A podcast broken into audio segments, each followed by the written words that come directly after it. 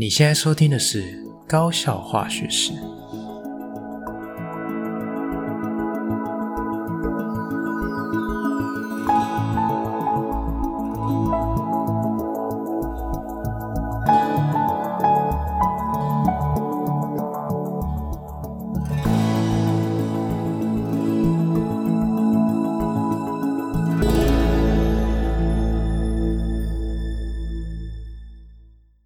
大家好，我是吉米师，欢迎回到我们的频道。那今天呢，这个节目啊，我们会讲的一些事情呢，就是 又是要来批评一下时政。好，那在我们开始进入到主题之前哦，我先呃分享一下我们最近频道的一些呃状况嘛。哦，那最近其实慢慢的发现说，诶，这个频道收听的人数哦，大概就是固定维持在大约两百人左右。哈，那。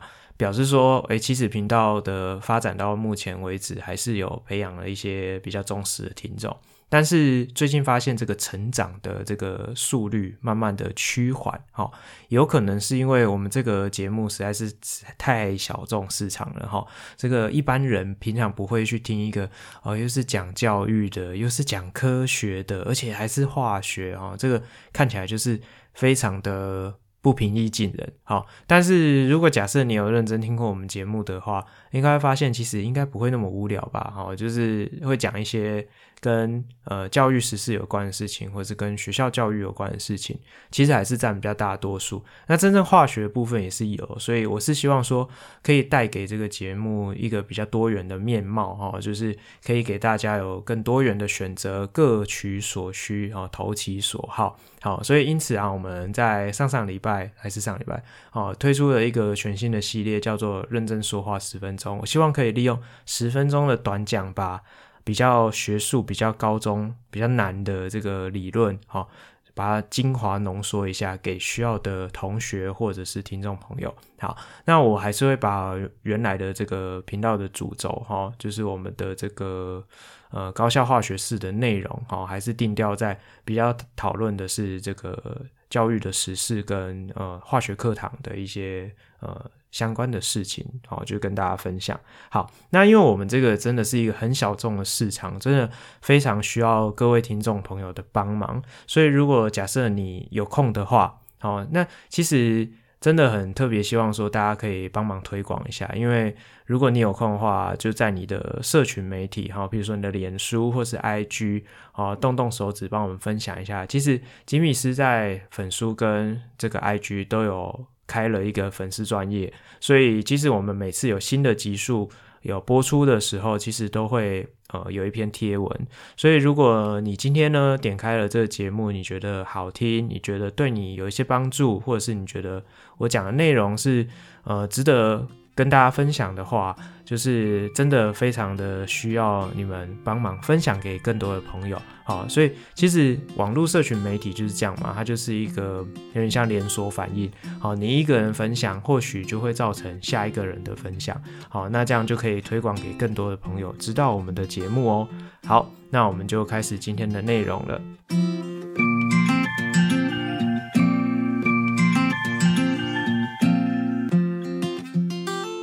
好，我们今天的第一个主题啊，要讨论高中怎么了哈。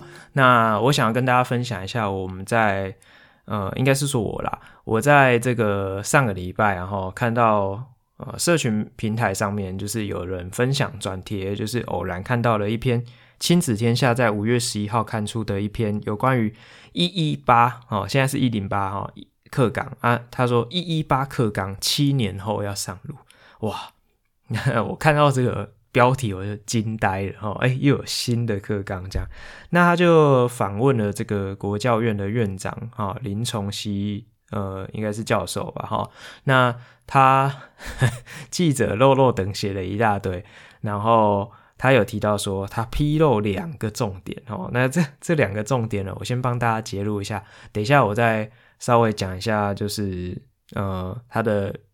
呃，我自己的心得是什么？这样子，OK，好，那这两个重点呢，第一个是他说借鉴实验教育那，第二个呢是强化自主学习 OK，好，那我先找一下这个文章。我为了怕说我们断章取义哈，所以有时候啊，我们在呃讨论人家网络上面的文章的时候，难免啊，我们会怎么讲呢？就是我们会特别着重在我们在意的点去跟大家讲一下我们自己的观点。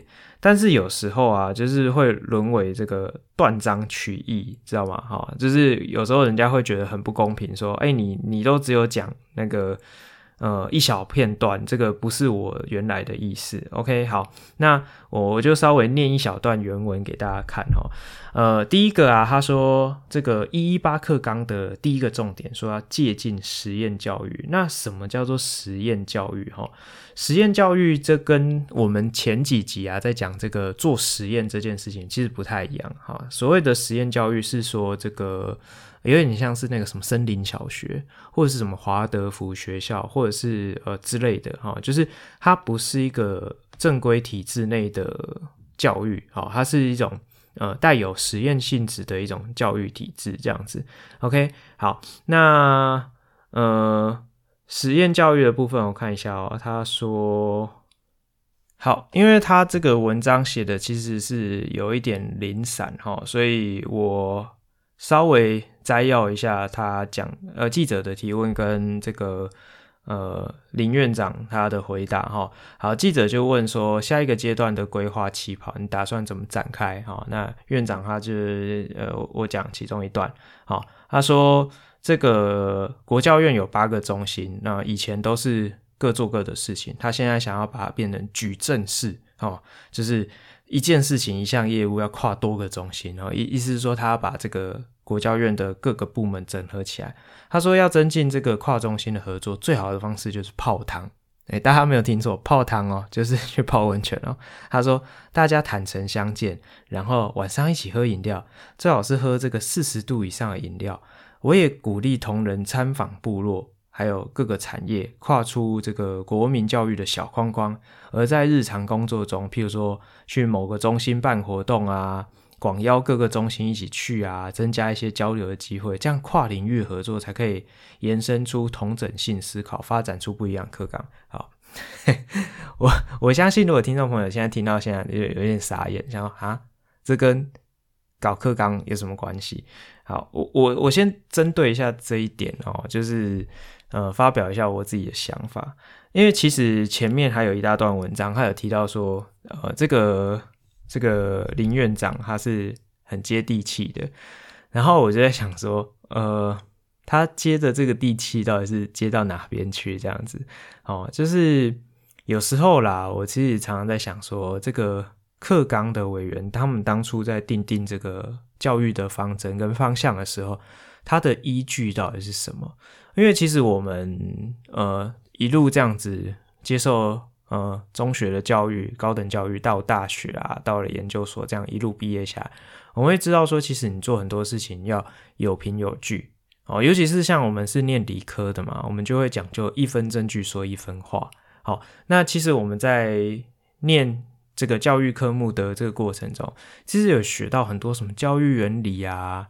或者是一些跟科学教育相关的一些什么教育心理学啊，或者是呃实验的一些什么方法啊、教学方法之类，其实这些东西你去看教科书，它都是有理论依据，它都是有经过实验的证明去验证说，哦，这东西是有效的、有显著差异的，它是有结果的。可是有时候我们就在想说，诶，这些教育的政策他们在拟定的时候，它它到底是？根据什么这样子？好，然后我就在想说，呃，这个，呃，呃，这个院长啊，这个林院长，他希望大家可以一起去泡汤，然后跨领域的合作。可能啊，我在想，他可能是想用一个比较轻松诙谐的方式去讲说，重点是他们要跨部会的合作，或者是跨中心的合作，跨领域的合作。我我当然是很乐见这样子，但是真的就是。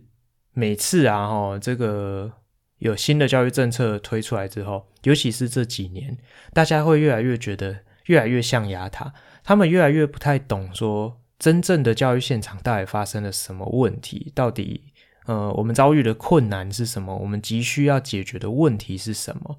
我们发现他们越来越不了解，那难怪嘛。你看，他们就是一群呃，可能是专家学者的人啊，或者甚至他可能也不是专家学者，就是某个政府官员、公务员，他就是呃关在一起会议室里面，然后他们现在呃创新要去泡汤哈，那反正 就是他们要开始去讨论他们认为是好的政策。但是他们其实应该要做的事情是什么？我是比较建议啊，如果假设林部长啊不不是林院长，你有在听我的节目的话哈，或者是有认识你的人，可以跟他讲一下哈。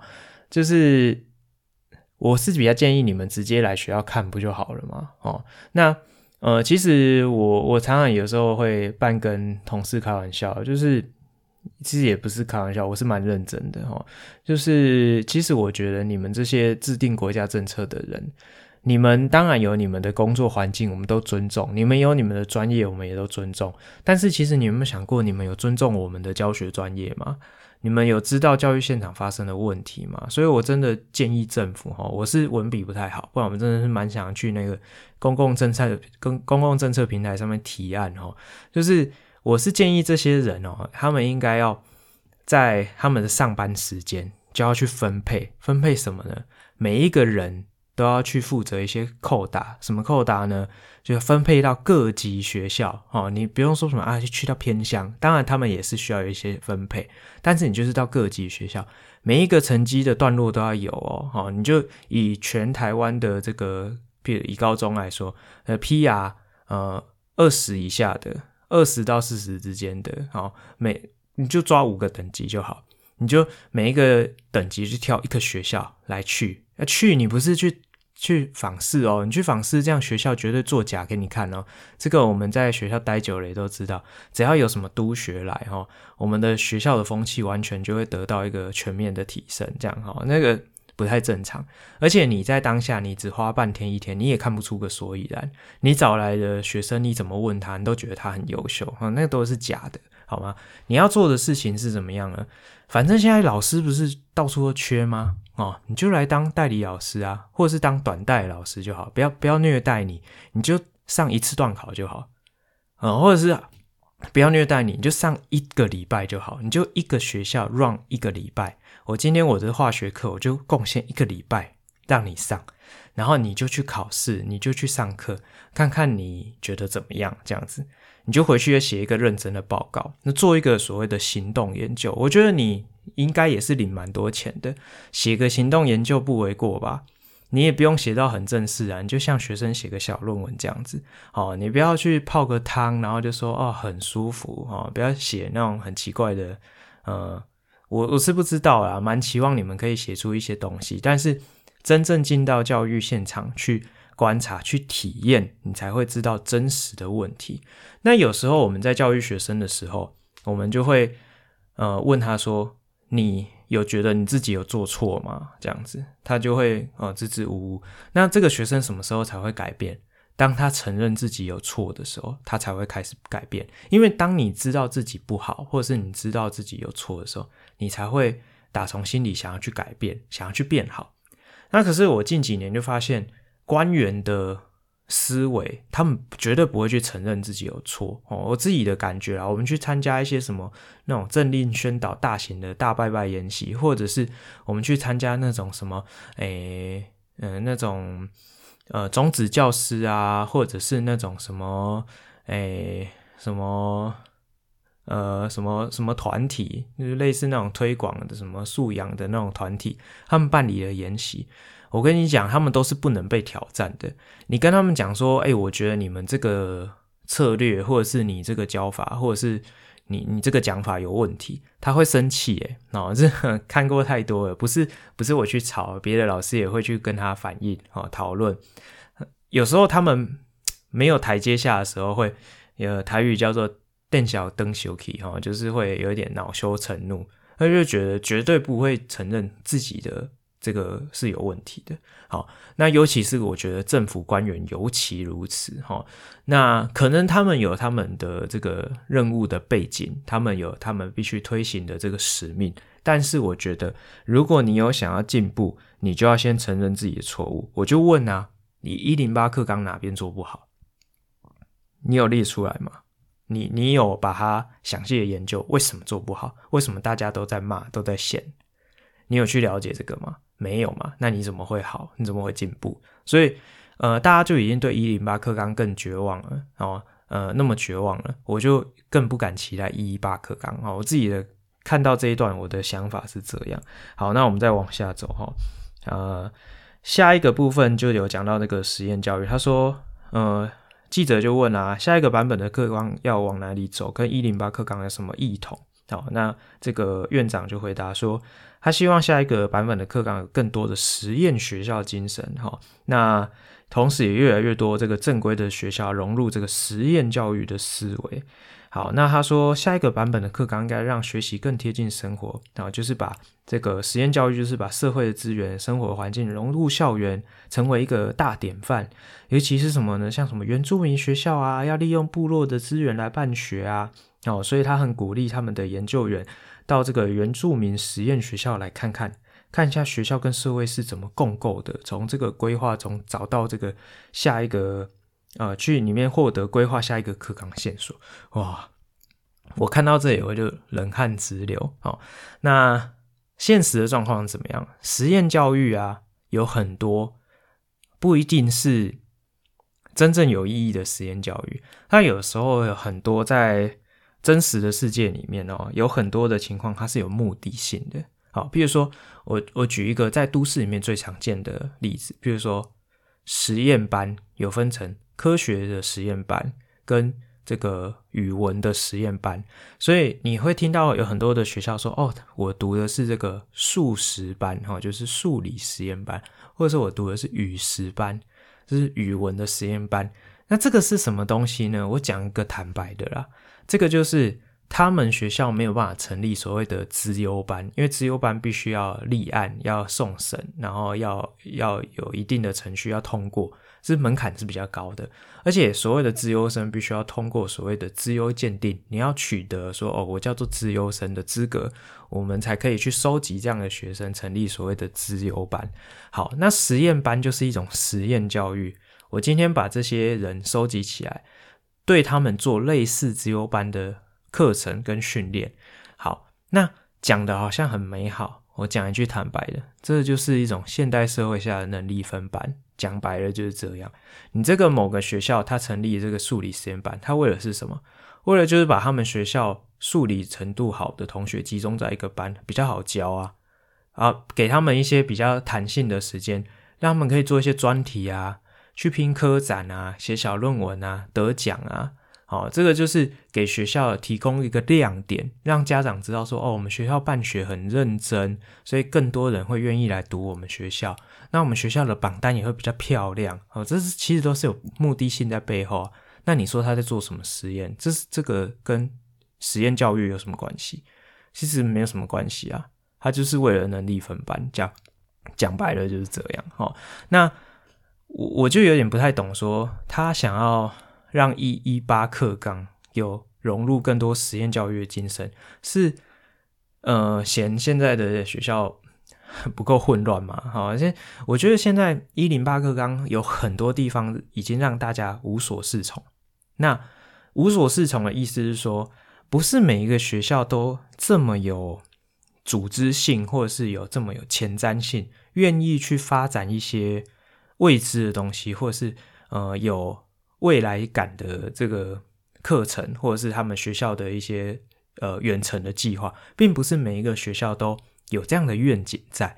即使有绝大多数的学校希望有一个国家制定的纲领，我们可以按部就班，带着学生一起成长，这样就好了。但是，一零八课纲一下子开放非常多的弹性，所以造成很多的学校其实是有一点无所适从。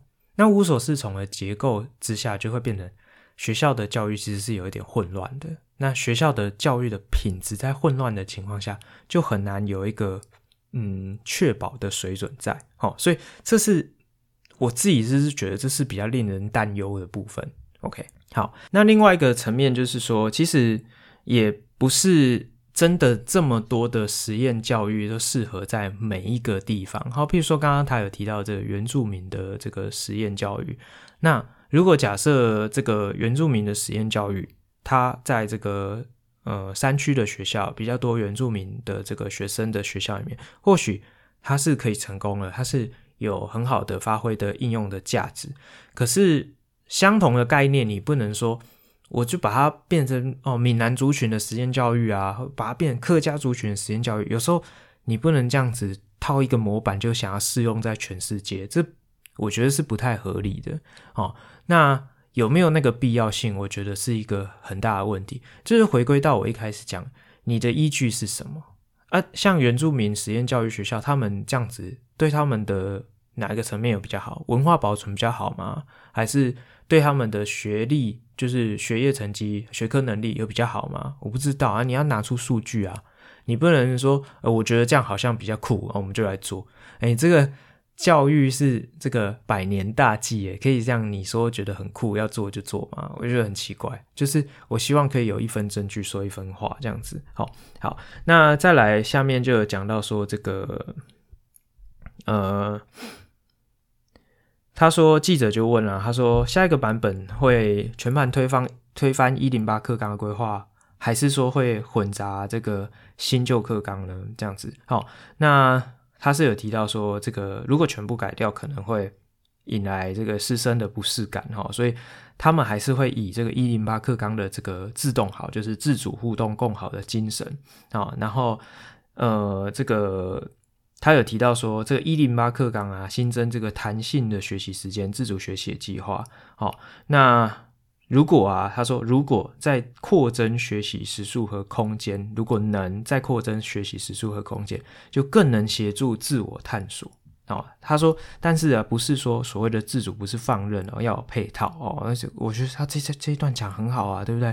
要自主啊，但是要有配套，不然就放任嘛，对不对？他说。一零八课刚上路至今，有很多的学生跟家长反映，这个探索的资源不足，或者是这个高中学习历程档案没有内容可以写，或者是说有很多人都把资源限缩在校内，哦，所以他会这个希望说整个社会要能够去协助这教育。他说认为啊，这个学校最直接相关的家长就是最重要的社会人士，他希望可以每个家长轮流到。班上去分享职业啊，适度的导入工作上的资源啊，就不用花太多的时间跟金钱，就可以开拓学生视野。哇塞！我看到网络上有人就在骂这一点哈，就是我只能说有点太天真了哈。呃，一般来说啦，我们看到的家长都非常的忙碌哈，那他忙碌到他也没有时间去管理他小孩子读书、考试什么的之类的哈，因为不是每一个人的工作都。像吉米斯这么有弹性，也不是每一个人的工作说你要 work from home 你就可以 work from home，哈，不是每个人都这么的自由，这么的弹性，有这么好的这个时间的管理的这个弹性在，不是每个人都这么好，有很多人他就是必须要加班，有很多人就是必须要。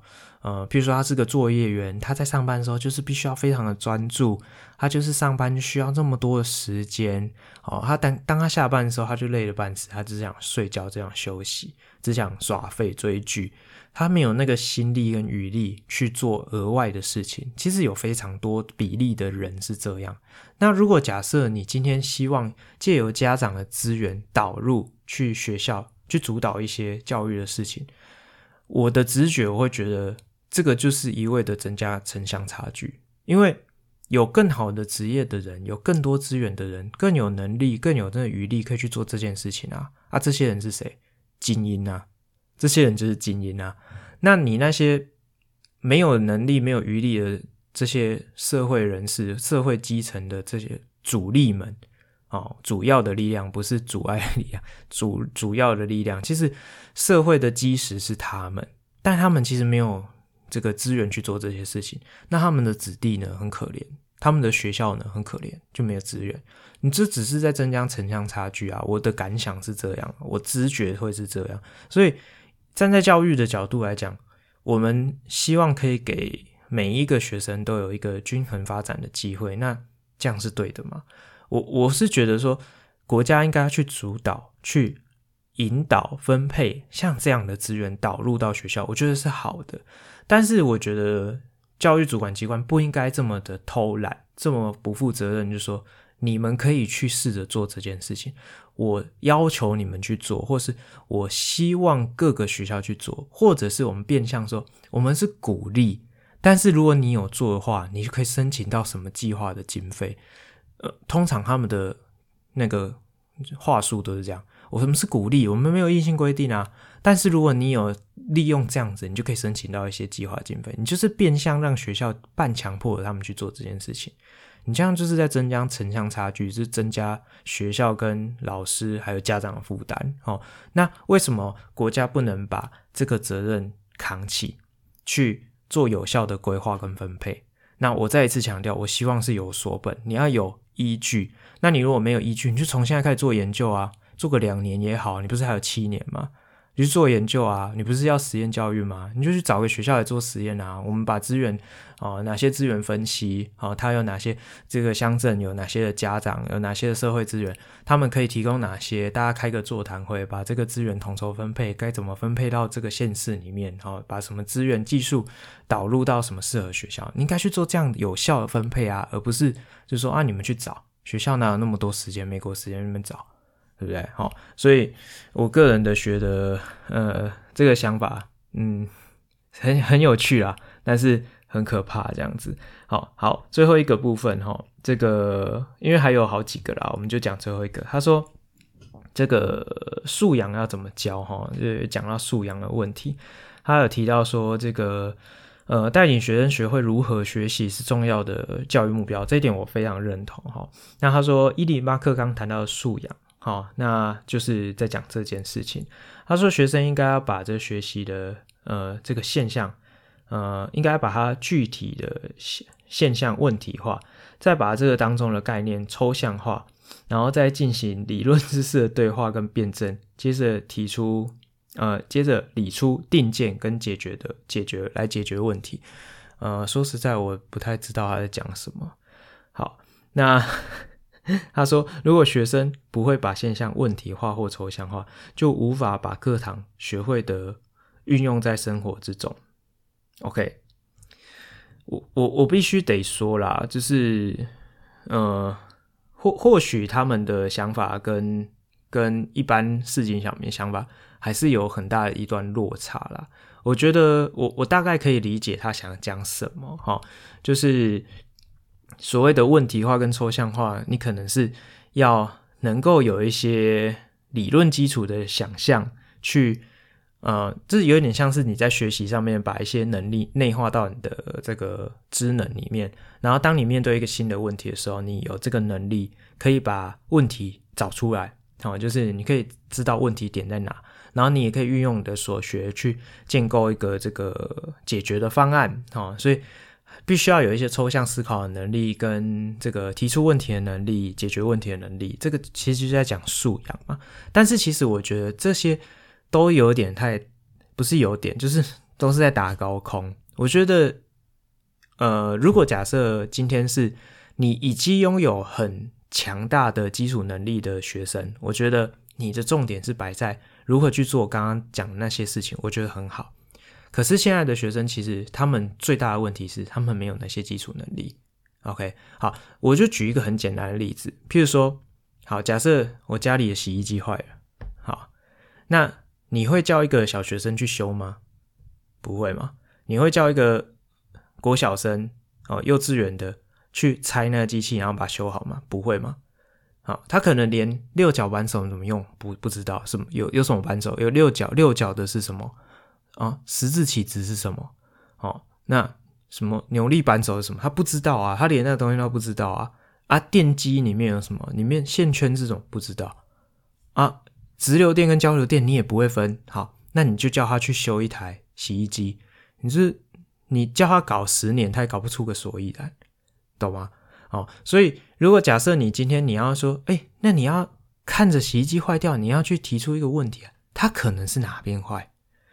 他大概就会跟你说，啊，就不会转啊，坏了，按键不会不会没有反应这样，他大概就只能跟你讲这些，他没有办法去抽丝剥茧，因为他没有一个基础在，对吧？可是如果你今天叫的是一个电机系的大学生，那你可能大二大三，可能是大三大四，你对于这个自然科学和机械原理有一定的基础，你就问他说：“哎，这洗衣机坏了，你觉得怎么样？”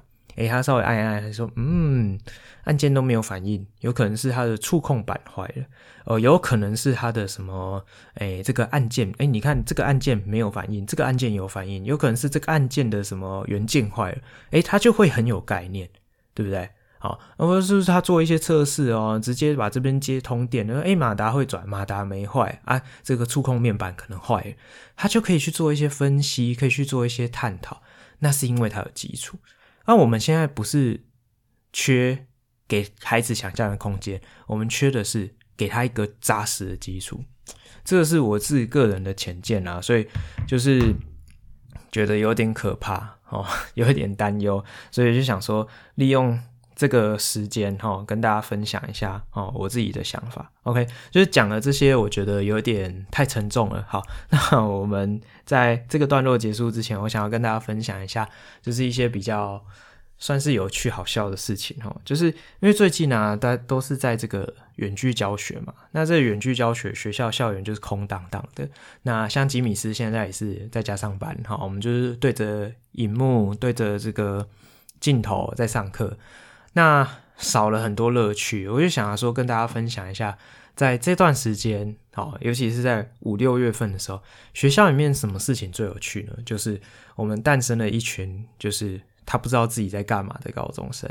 谁呢？就是他已经考上了，放榜了，耶！我是准大学生。那他的读书计划都写很完美哦，他就是说，嗯，我要。这是套公式哦，就是我要增进我的英文能力呀，哈，我要先把我高中高三的课业先把它读好啊，哦，我要先呃看一下大学的这个呃，比如说我先练习看原文书啦，或者是我要规划去游学啦，哈，我跟你讲，这些都是屁，能够做到他读书计划百分之十的人，大概也只有百分之十哦，百分之十的百分之十哦，很可怕。好，所以就是。现在校园的氛围当然是跟以前不一样，因为最近因为这两年的疫情的关系。但是从前从前啊，这个时候校园里面其实蛮欢乐的，因为你就会充满了一群，就是他已经有学校，但是他又呃，就是心情很轻松啊，不太需要为了这个读书考试去烦恼的这一群学生。他确定他会毕业，然后又有大学可以念，所以他在校园里面就会展现。年轻孩子真实的自我，你就会发现到，我会观察到几个点哦，就是呃，年轻人真的是荷尔蒙很强烈。第一种类型就是冲动形式的哦，我曾经在带导师班的时候就有遇过，他在这段时间里面，他就被教官抓到说他翻墙出去。他为什么要翻墙出去？他说，呃，因为今天有同学生日。我说，所以嘞？他说，啊，我们。就去买蛋糕帮他庆生。我说哈啊，同学生日你要买蛋糕帮他庆生，你不是应该昨天就买好，今天带来学校吗？他就说我们本来是想说我们今天早上出门的时候要买啊，结果我们早上出门的时候七点多路过的时候他还没开。我想说哇塞，废话，谁卖蛋糕七点在那边开蛋糕店呢？一定都是九点十点以后才会开啊！你在想什么？他就说，所以我就想说要出去买。然后我就觉得要生气也不是，要骂他也不是，然后真的很想笑。那就是这么天真，就这么好笑。然后不然就是什么比较悲惨，就是常常听到说，哎，那某某班同学他又累惨了啊，那某某班同学怎么没有来？哦，他被撞了，他在住院。就 那年轻人就是啊，很常会出车祸，尤其是在高三到这个大一这段时间，我真的觉得。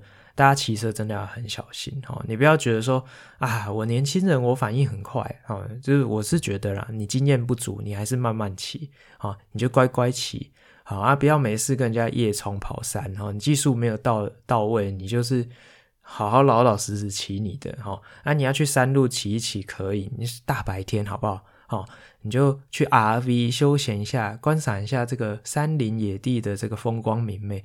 你不要跟人家跑山，你晚上什么也看不到。万一有人跟你一样白目吃到对象，你不是被撞飞了？哦，所以这个就是嗯，第一种比较冲动型的。啊，第二种呢，就是诶，他这是解放型的。有有一些同学很有趣哦，他在高一高二的时候非常压抑，可是他到高三整个就解放了，他会完完全全做自己想做的事情。比如说，他就会从头到尾一直都在看小说。呃，尤其是有一些比较文静的男生或者是女生，他会永无止境的看小说。他从早上来到学校早自习哦，他就开始看，然后一直看，下课也在看，上课也在看，下课也在看，上课也在看，午休也在看，看到放学还不走哦。打电动的也是啊，就是你会发现到说，诶，有些同学他解放了做自我之后，他会。完全百分之两百的投入去做一件事情，那有时候我觉得有点感慨，说，诶，如果假设今天在校园里面，他可以找到一个同样有热情，他愿意投入这么多时间去好好经营的一一个比较正向的一个目标，我觉得他可能大有成就，哦，就是就是有像这样子的，哦，我觉得还蛮酷的，好，然后另外一种第三种类型就是他的解放就是。他什么都不想做，他就是来这边睡觉，他连打电动都不要，他就是整天戴着耳机啊睡觉哦，或者是他就看一下那个手机啊，看个滑一滑啊，放看个 YouTube 啊，或者是听个音乐啊，他也在发呆睡觉，他其实也没有想要干嘛，他也懒得跟人家玩。我也是有看过像这样子，那这种我的解读就是他可能已经有点弹性疲乏，就是高中两年半，可能对他来讲摧残的已经，他真的累了，他想好好休息，就是蛮有趣的哦。所以时代的变迁啊，就是最近在这校园里面。也，短时间之内看不到这些光怪陆离有趣的现象，觉得有一点小遗憾哦，所以就想说跟大家分享一下这件事情。希望疫情赶快过去，大家早日恢复正常生活，大家都要保持健康哦。好，让我们休息一下，待会回来。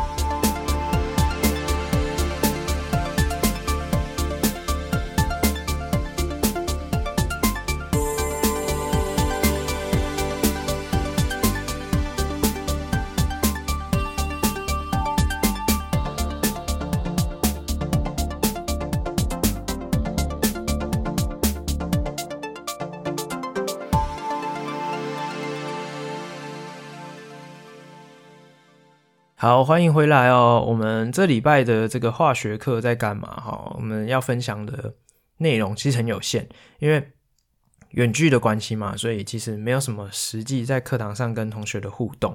好，那这个远距的一些美眉嘎嘎或者是上远距的感觉，我在前几集已经有跟大家分享过，我就不重复再讲哈。那我今天就借由这个空窗期跟大家分享一下，其实我们学校有一个很特别的课是。自然科开给高一的同学的校必修，好，那课名我就不介绍，反正它的内容就是有不同的老师负责不同段考的段落，去上一些跟科学相关的内容。那主要呢就是给他们一些呃科学性的启蒙跟刺激，或者是一些这个现象的这个选择的这个体验的机会，哈，就是帮助他们去理清说，哎，我好像真的对自然科有兴趣，那我以后是不是选自然组？诶，我好像真的对自然科学没有兴趣诶，我以后就千万不要选自然组之类的。哦，好，那我分享一下我的上课内容，我自己是觉得呃蛮有挑战性的，而且应该是算蛮有趣的。起码我在上课的时候，他们都还蛮投入在这个过程之中。那呃，我的主题就是收集气体的体积。那其实呢，在高中的课程里面，好，包含到国中哈。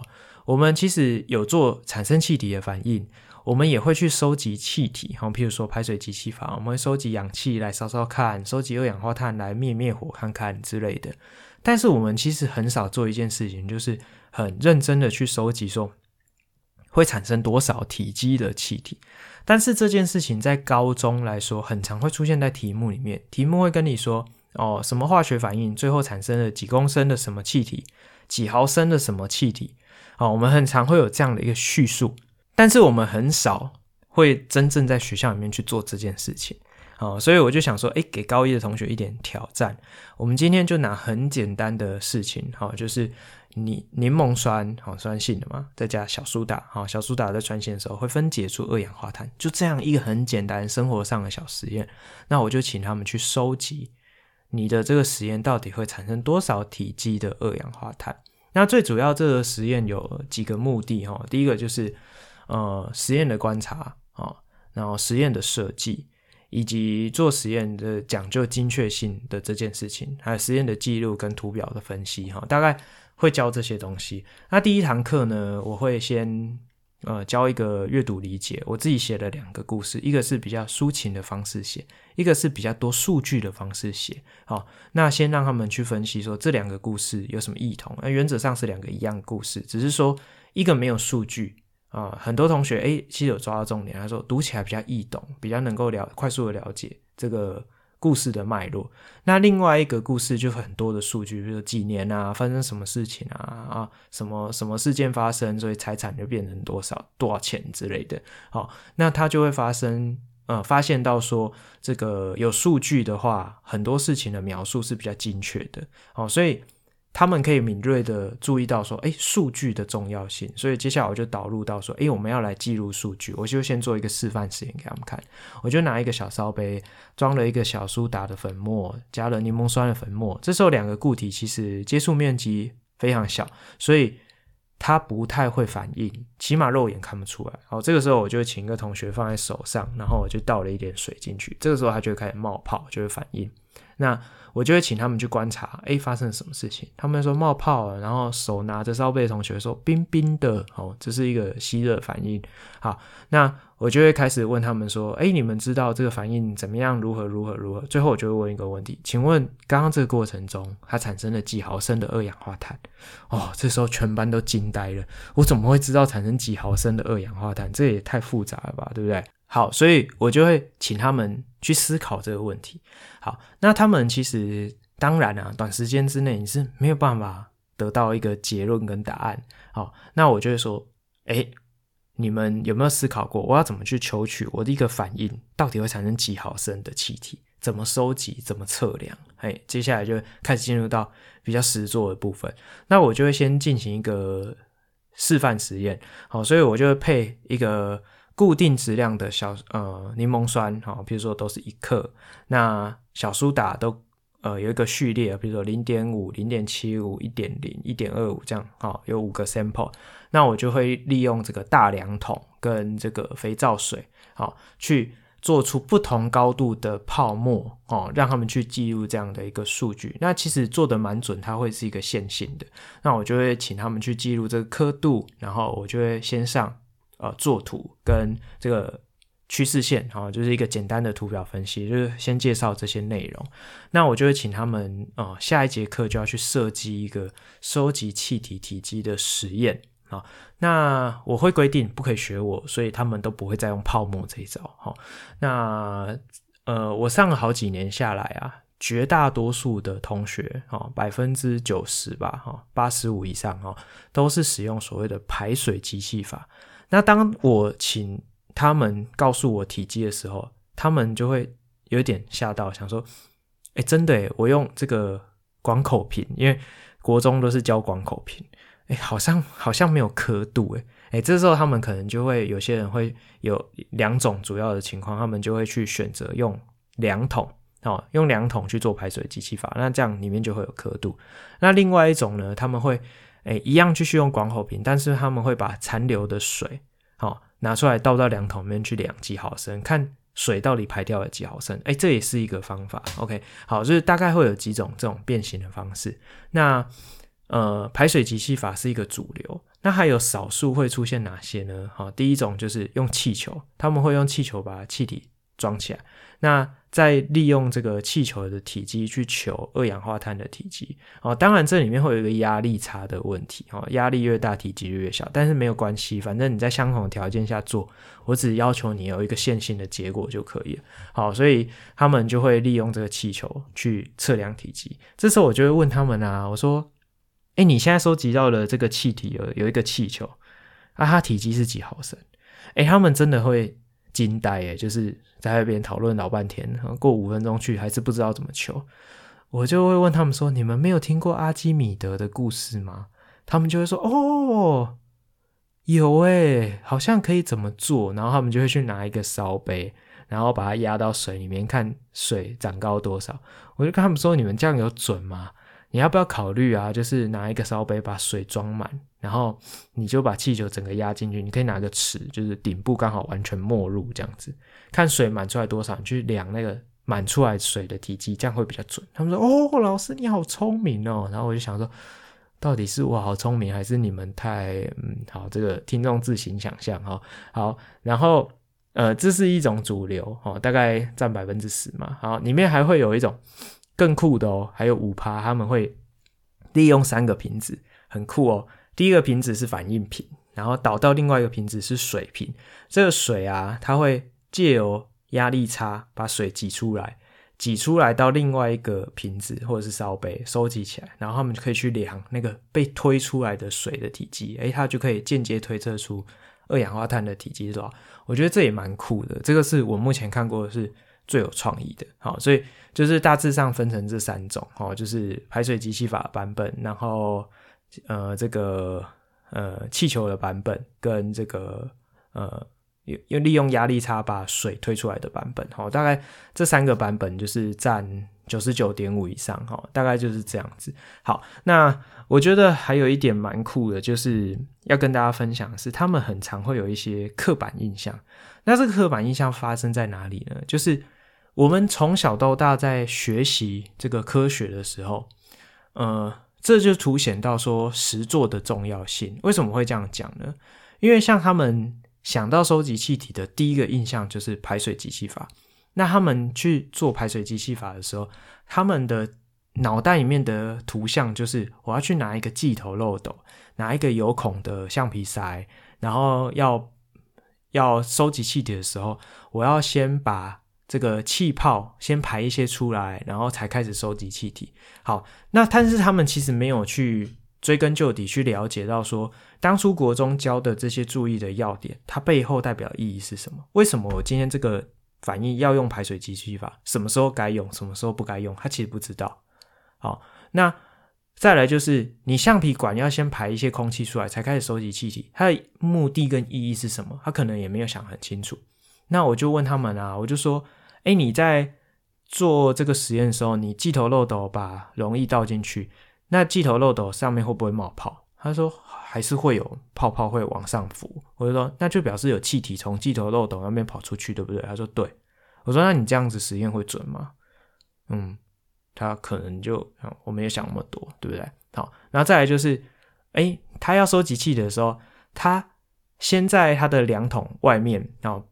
橡皮管先拔出来，先让它排几颗气泡，啊，或是排了一段时间，然后再塞进去，然后这时候他收集到气的量非常少，他就觉得很困扰，想说老师，我们怎么都收集不到？我就问他说，你你每次在排气的时候有固定数几颗泡泡还是几秒钟吗？他说没有。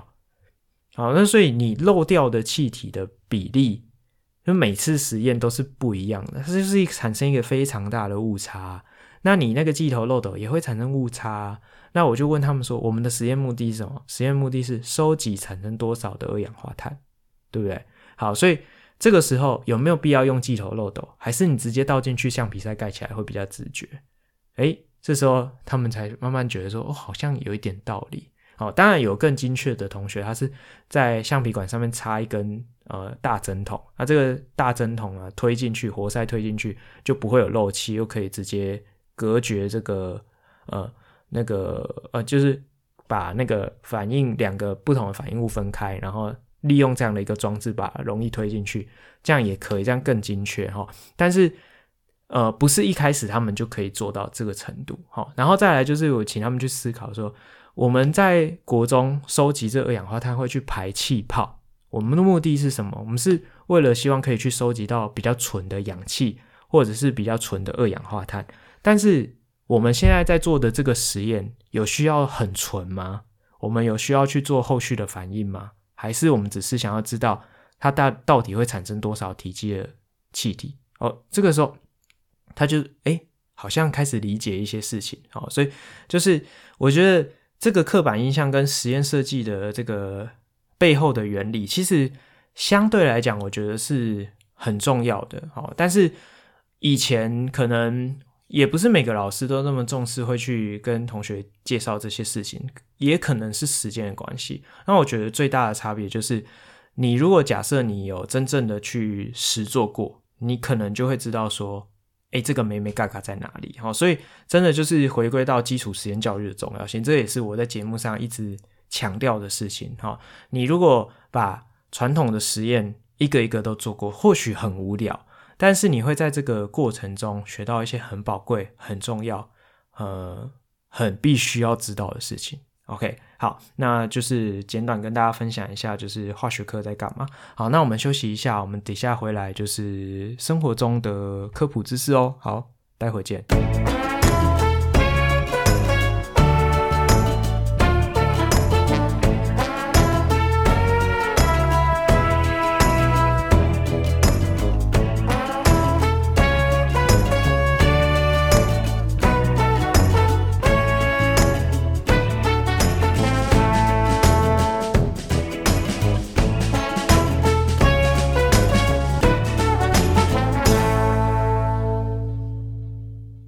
好，我们回来了。我们最后一个段落啊，要跟大家提到的今天的生活科学是什么哦？呃，今天想要跟大家分享的是这个电动车。哦，这个应该算是最近已经流行了一阵子哦，就是所谓电动车。前一阵子这个 Tesla 很夯嘛，对不对？好，那电动车正夯，所以你了解电动车吗？它跟燃油车什么不一样啊？电动车真的比较环保吗？好，那呃。基本上我稍微看了一下资料啊，跟大家分享一下。但是其实我先讲一个前提哈，就是不同的条件、不同的厂牌、不同的国家，它的状况都会不一样，所以不一定说我今天讲的内容就完全适用在这个世界上任何一个角落。所以有时候可能真的电动车比较环保，有时候可能真的是燃油车比较起来是比较环保，所以这要看情况哦，这不能就是。呃，一句话打死这样子，OK，好，那我先讲一下，呃，我们传统来讲，燃油汽车它的动力的来源就是燃烧汽油或是燃烧柴油，就是这些所谓的化石燃料。那燃烧的过程中，它会把它的化学能转化成热能，好，那这个热能会转化成这个呃动能，然后动能转化成机械能去推动我们的车辆。那电动车呢，它就比较有效率一点，它就是把电能直接利用个电动马达转换成动能，哦，机械能。那它转换的次数就比较少。那你转换次数越少，效率就越高，哦，就是有点像说，哦，我转换一次可能了不起八十 percent，我转换两次就变成六十四 percent，我转换三次更惨，然后以此类推。所以能源的这个应用。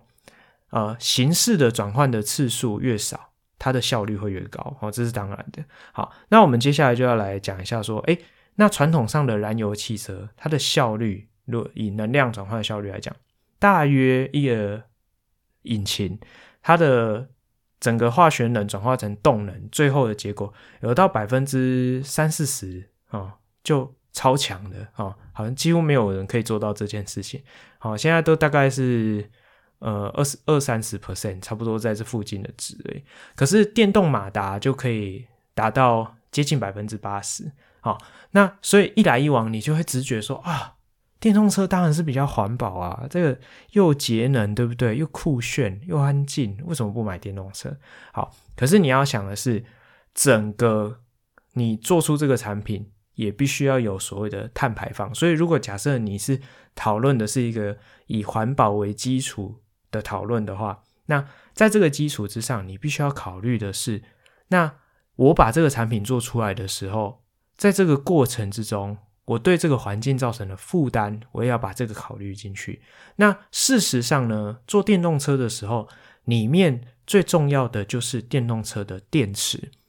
电池其实是一个非常高耗能、高污染啊，对环境的代价非常大的产业。好。电池的制作本身是一个这样的一个过程，所以其实啊，在呃，以成本来讲哈，电动车制作的成本跟燃油车制作的成本，它的碳排放的这个同同样差不多等级的这个汽车来说啊，电动车的这个碳排放的制作的时候，碳排放的量跟燃油车制作的时候碳排放的量，以电动车来讲，它是比燃油车高出非常多。好，注意哦，是非常多。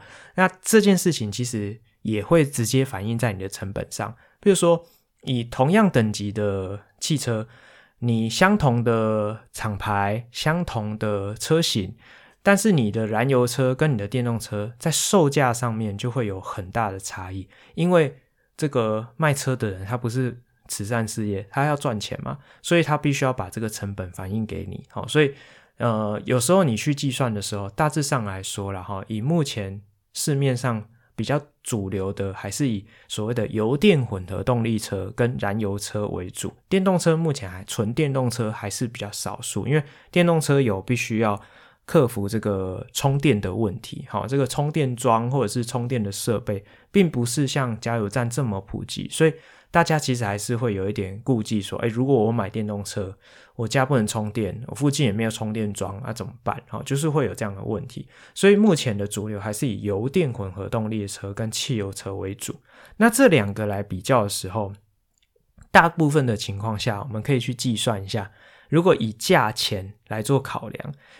油电车当然它的呃省油的这个程度是很强的，因为它有结合这个电动马达、电能回收的机制，好，所以它可以在行进的过程中低速的时候需要比较大扭力的时候，以电动马达去驱动，诶，这个能量转换效率非常好。那当我需要刹车的时候，它的这个马达是有再生能力，因为它有电动马达嘛，所以它就直接用电动马达那电路反接，它就可以充电。充电的时候，对于电动马达就会产生一个阻力，这就是达到刹车的效果。那你在刹车的过程中，就不是像传统这种来令片去夹碟盘产生热能就逸散到空气中，它是把它这个动能转化成电能，回收回充到电池里面，所以。当然，你对于节能的角度来讲，这这是很厉害。所以给大家一个概念哈，燃油车以目前来讲，市面上大概它的每公升可以跑的里程，大约是落在十出头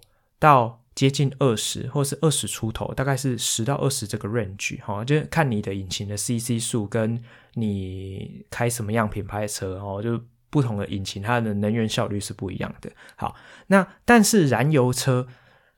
它的耗油的量这么多，那跟电动呃油电混合车的耗油的量比较起来呢？那油电混合车异常的省油哦，惊人的省油，随便最烂的油电车，起码一公升都可以跑二十公里以上，达到二十五公里、二十七公里，甚至到三十都大有人在。好，所以它的这个燃油的经济效率就比这个传统的燃油车好很多。哦，所以大概比。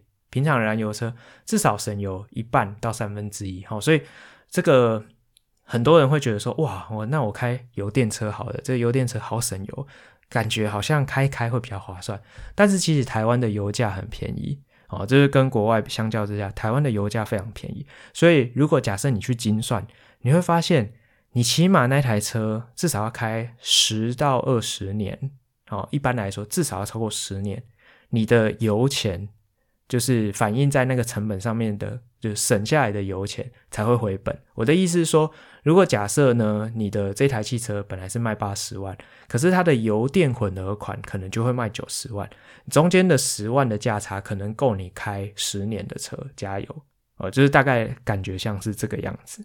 好，所以其实从我们刚刚的这个价差哦，我们就可以知道一件事情，其实呢，这个呃。你的电动车啊，或者是说你的这个燃油车，它其实你在考虑它的这个经济效应的时候，除了这个我们刚刚讲的这个总碳排放、总碳排放量的这个考量之下，你还要去考虑到说这个当地的这个电价跟油价它的成本，哦，给予你的这个负担到底有多大？比如说，假设台湾的油价是很便宜的，所以其实我们。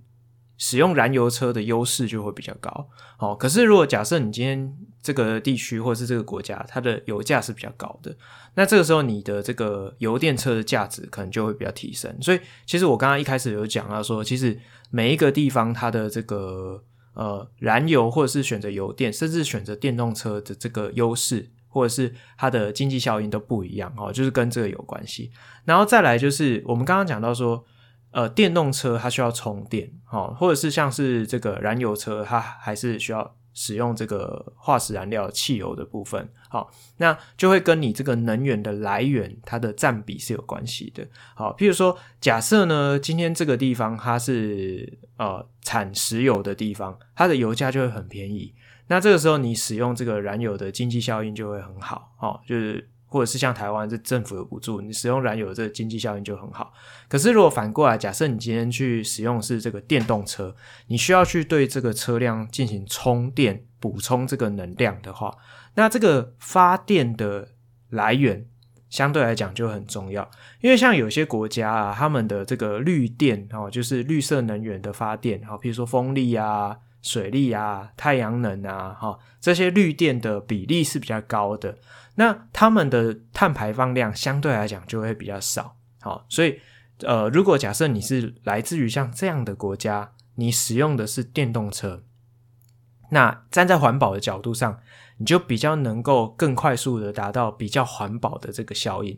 可是如果假设你这个国家，哈，你的绝大多数的这个发电的来源还是使用的是火力发电，譬如说以台湾来讲，我们有百分之七十都是。呃，使用化石燃料，就是包括是这个燃油，或者是燃煤，或者是燃气去做发电的话，那这个时候你的碳排放量还是相当的高。所以，如果假设以台湾来讲的话，你的这个电动车哦、就算你是拿到电动车哈、哦，你的这个碳排放量的这个呃好处，起码也要开个十年以上啊、哦，你才会。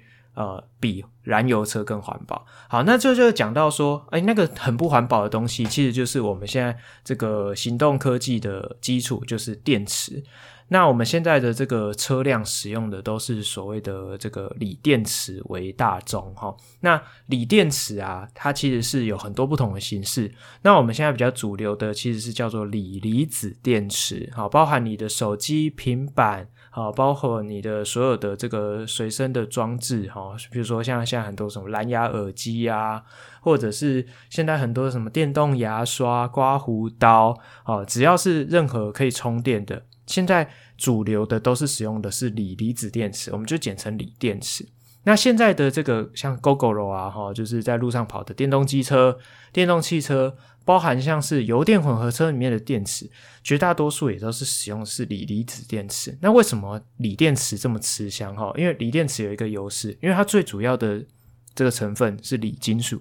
锂是一个呃 E A 组的碱金属，它的密度很低，但是它可以储存的能量很高。哈，因为锂这个金属它的这个氧化还原的电位很高，那这个电位很高，它。呃，在氧化还原的过程中，它释放的能量就会比较大。好，那所以我们会用能量密度来去形容这个电池。它很轻，可是可以储存很高的电量，所以我们会说，像这样子的一个电池，它的能量密度很大。OK，好，所以它就会有一个很好的优势，好，去让我们承载这个电力。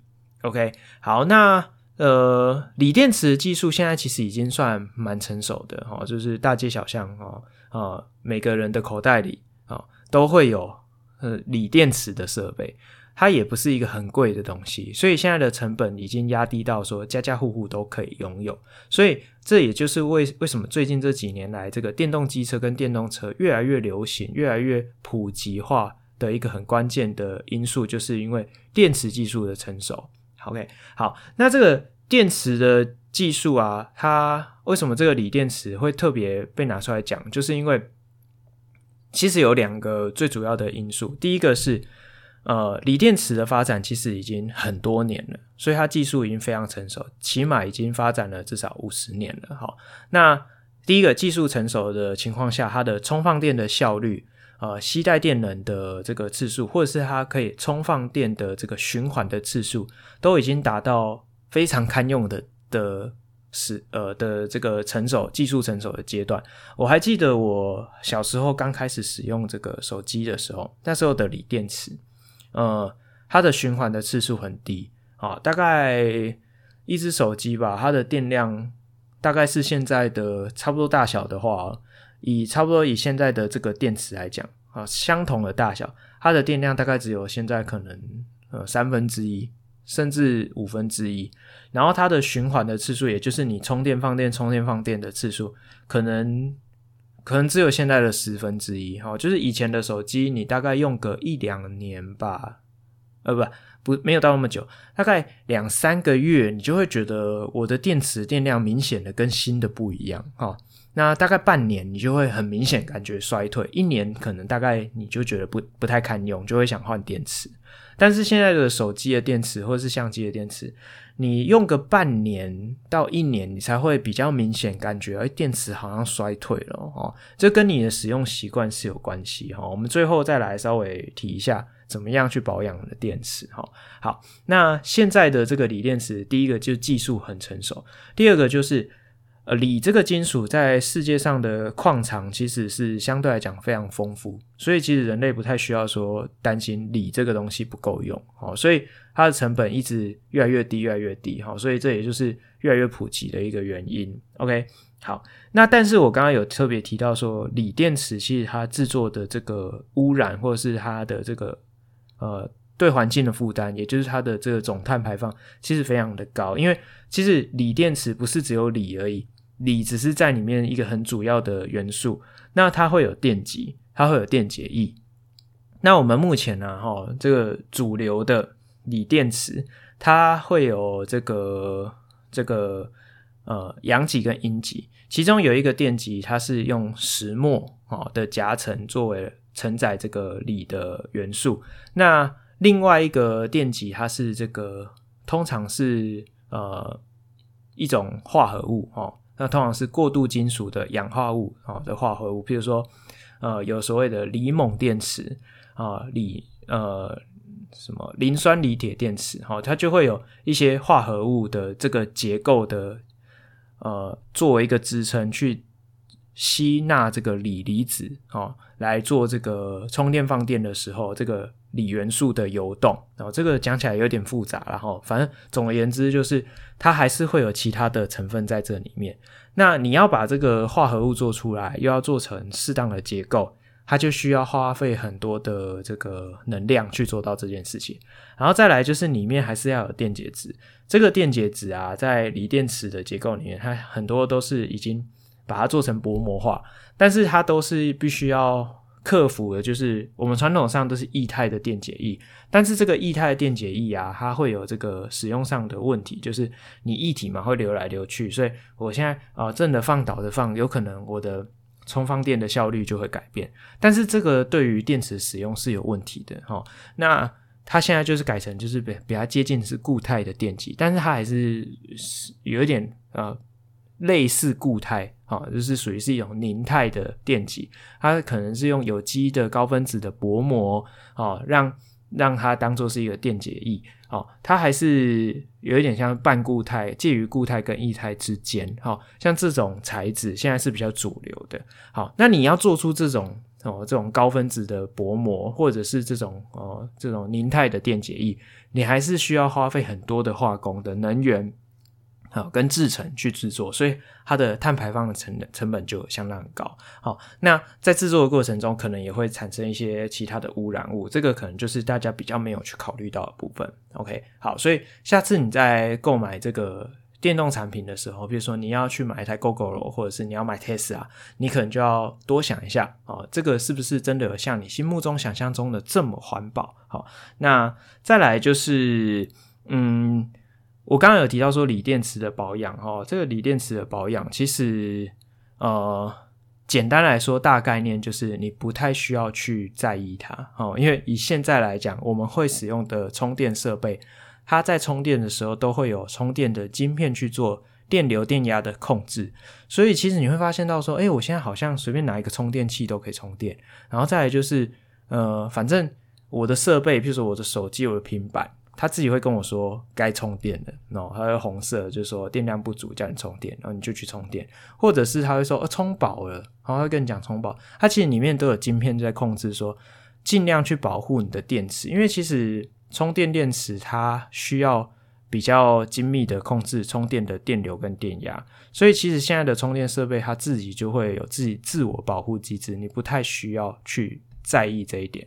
但是可以注意的是，啊，传统上锂离子电池比较怕的是所谓的过度充电跟过度放电，哈，因为过度的充电你会让所有的锂好跑到某一个电极，那过度的放电就会跑到另外一个电极，你就会造成另外一边的结构会有坍塌的现象，或者是结构会比较容易被破坏的现象，好，所以。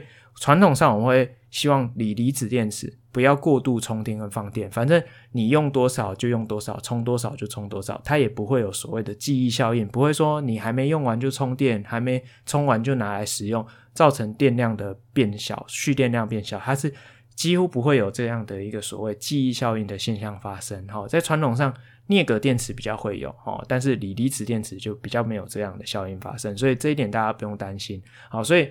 目前在使用电池上，我觉得不太需要特别小心什么事情，但是你就要记得不要过度充电放电，所以你不要把你的电子设备插在那边充电，一直插着，啊，一直充电，一直都不管它，或者是你就一直让它哦没电关机了硬开机来用，呃没电关机了硬开机来用，你它想保护你的电池都保护不了，这样就不太好。OK，好，那最后总结来说，到底要怎么去选？所谓的电动车、油电车或者是燃油车，我觉得啦，我自己的选择是，目前这个阶段，我的选择我还是会选择以燃油车为主。那如果假设你真的有这个呃品牌清洁，或者是你想要酷炫一点，你可以选油电车。我觉得现在这个阶段是都可以，因为呃现在的车子的精密度，开个十年、二十年不是问题。所以如果你选择的是油电车，你的以站在环保的角度来讲，好，或者是站在经济的角度上来讲，你大概开个十年，差不多可以去弥补你的这个当初的价差。好，所以我是觉得，如果假设你想要去选择这样的一个交通工具，那你就要有一个开十年的心理准备。那你如果是一个很习惯性要换车的人，那你就好好思考一下这一点了哈。好，那如果假设呢，你今天选择是燃油车，那我觉得也没有关系，因为现在的引擎为了去克服这个环保法规的限制。为了让它还是有卖点，所以它的燃油的经济效率都蛮高的。好，所以其实我觉得现在的燃油引擎相对来讲是一个更为成熟的技术，当然也是可以选择。好，那电动车我就比较不不建议，因为必须要克服的是充电的问题。但是未来五年、十年就不一定。好，所以如果未来五年、十年这个充电的设备更加的普及，啊，就像加油站到处都有，或者是它的充电的速度又更快，那。当然，它也是一个很好的选择。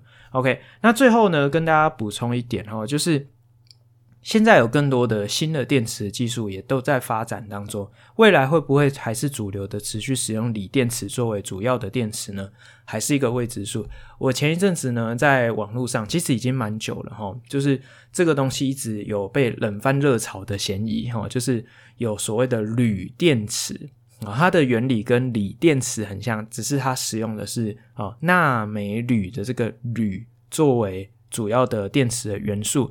那铝的充放电它是三价，啊锂是一价，铝是三价，所以它的能量密度又更高。铝也是一个很轻的金属，但是铝的技术需要克服的问题就更多更复杂。目前还没有一个商用的铝电池成功的问世，但是如果你去 Google，你会发现到说，诶，好像有什么印度的公司，他说他已经做出来了。那，但是我觉得这就雷声大雨点小，因为你现在还是没有看到嘛，这个新闻已经很久，但是你还是没有看到这样的产品问世，因为他讲很厉害，他说他的充放电次数。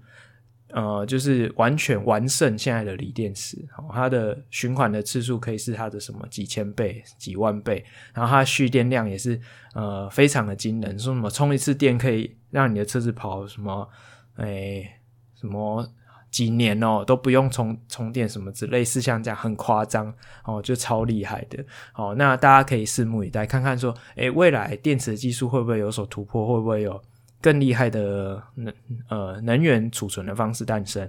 那我们也期待说，诶，未来就是绿电越来越多。呃，我们也期望在有生之年可以看到核融合技术可以成功商转，那完全的改变我们这个能源的使用的结构，或许世界会更加和平，不不比较不会有战争之类的吧。OK，好，希望是这样。那我们今天节目就到这边喽。好，那。嗯，希望我们的节目真的就是再度的呼吁，要帮我们多多的分享啊、订阅，然后让更多人知道高效化学式这个优质频道。那可以的话，动动你的手指，在各个分享的平台上面帮我们按五星好评啊，分享给更多的好朋友。那再次提醒，我在脸书以及 IG 的粉专上，每次只要有新的节目推出，都会有新的贴文。那就动动你的手指，帮我分享给更多的朋友，贴在你的自己的社群平台上哦。好，那我们就下次再见，拜拜。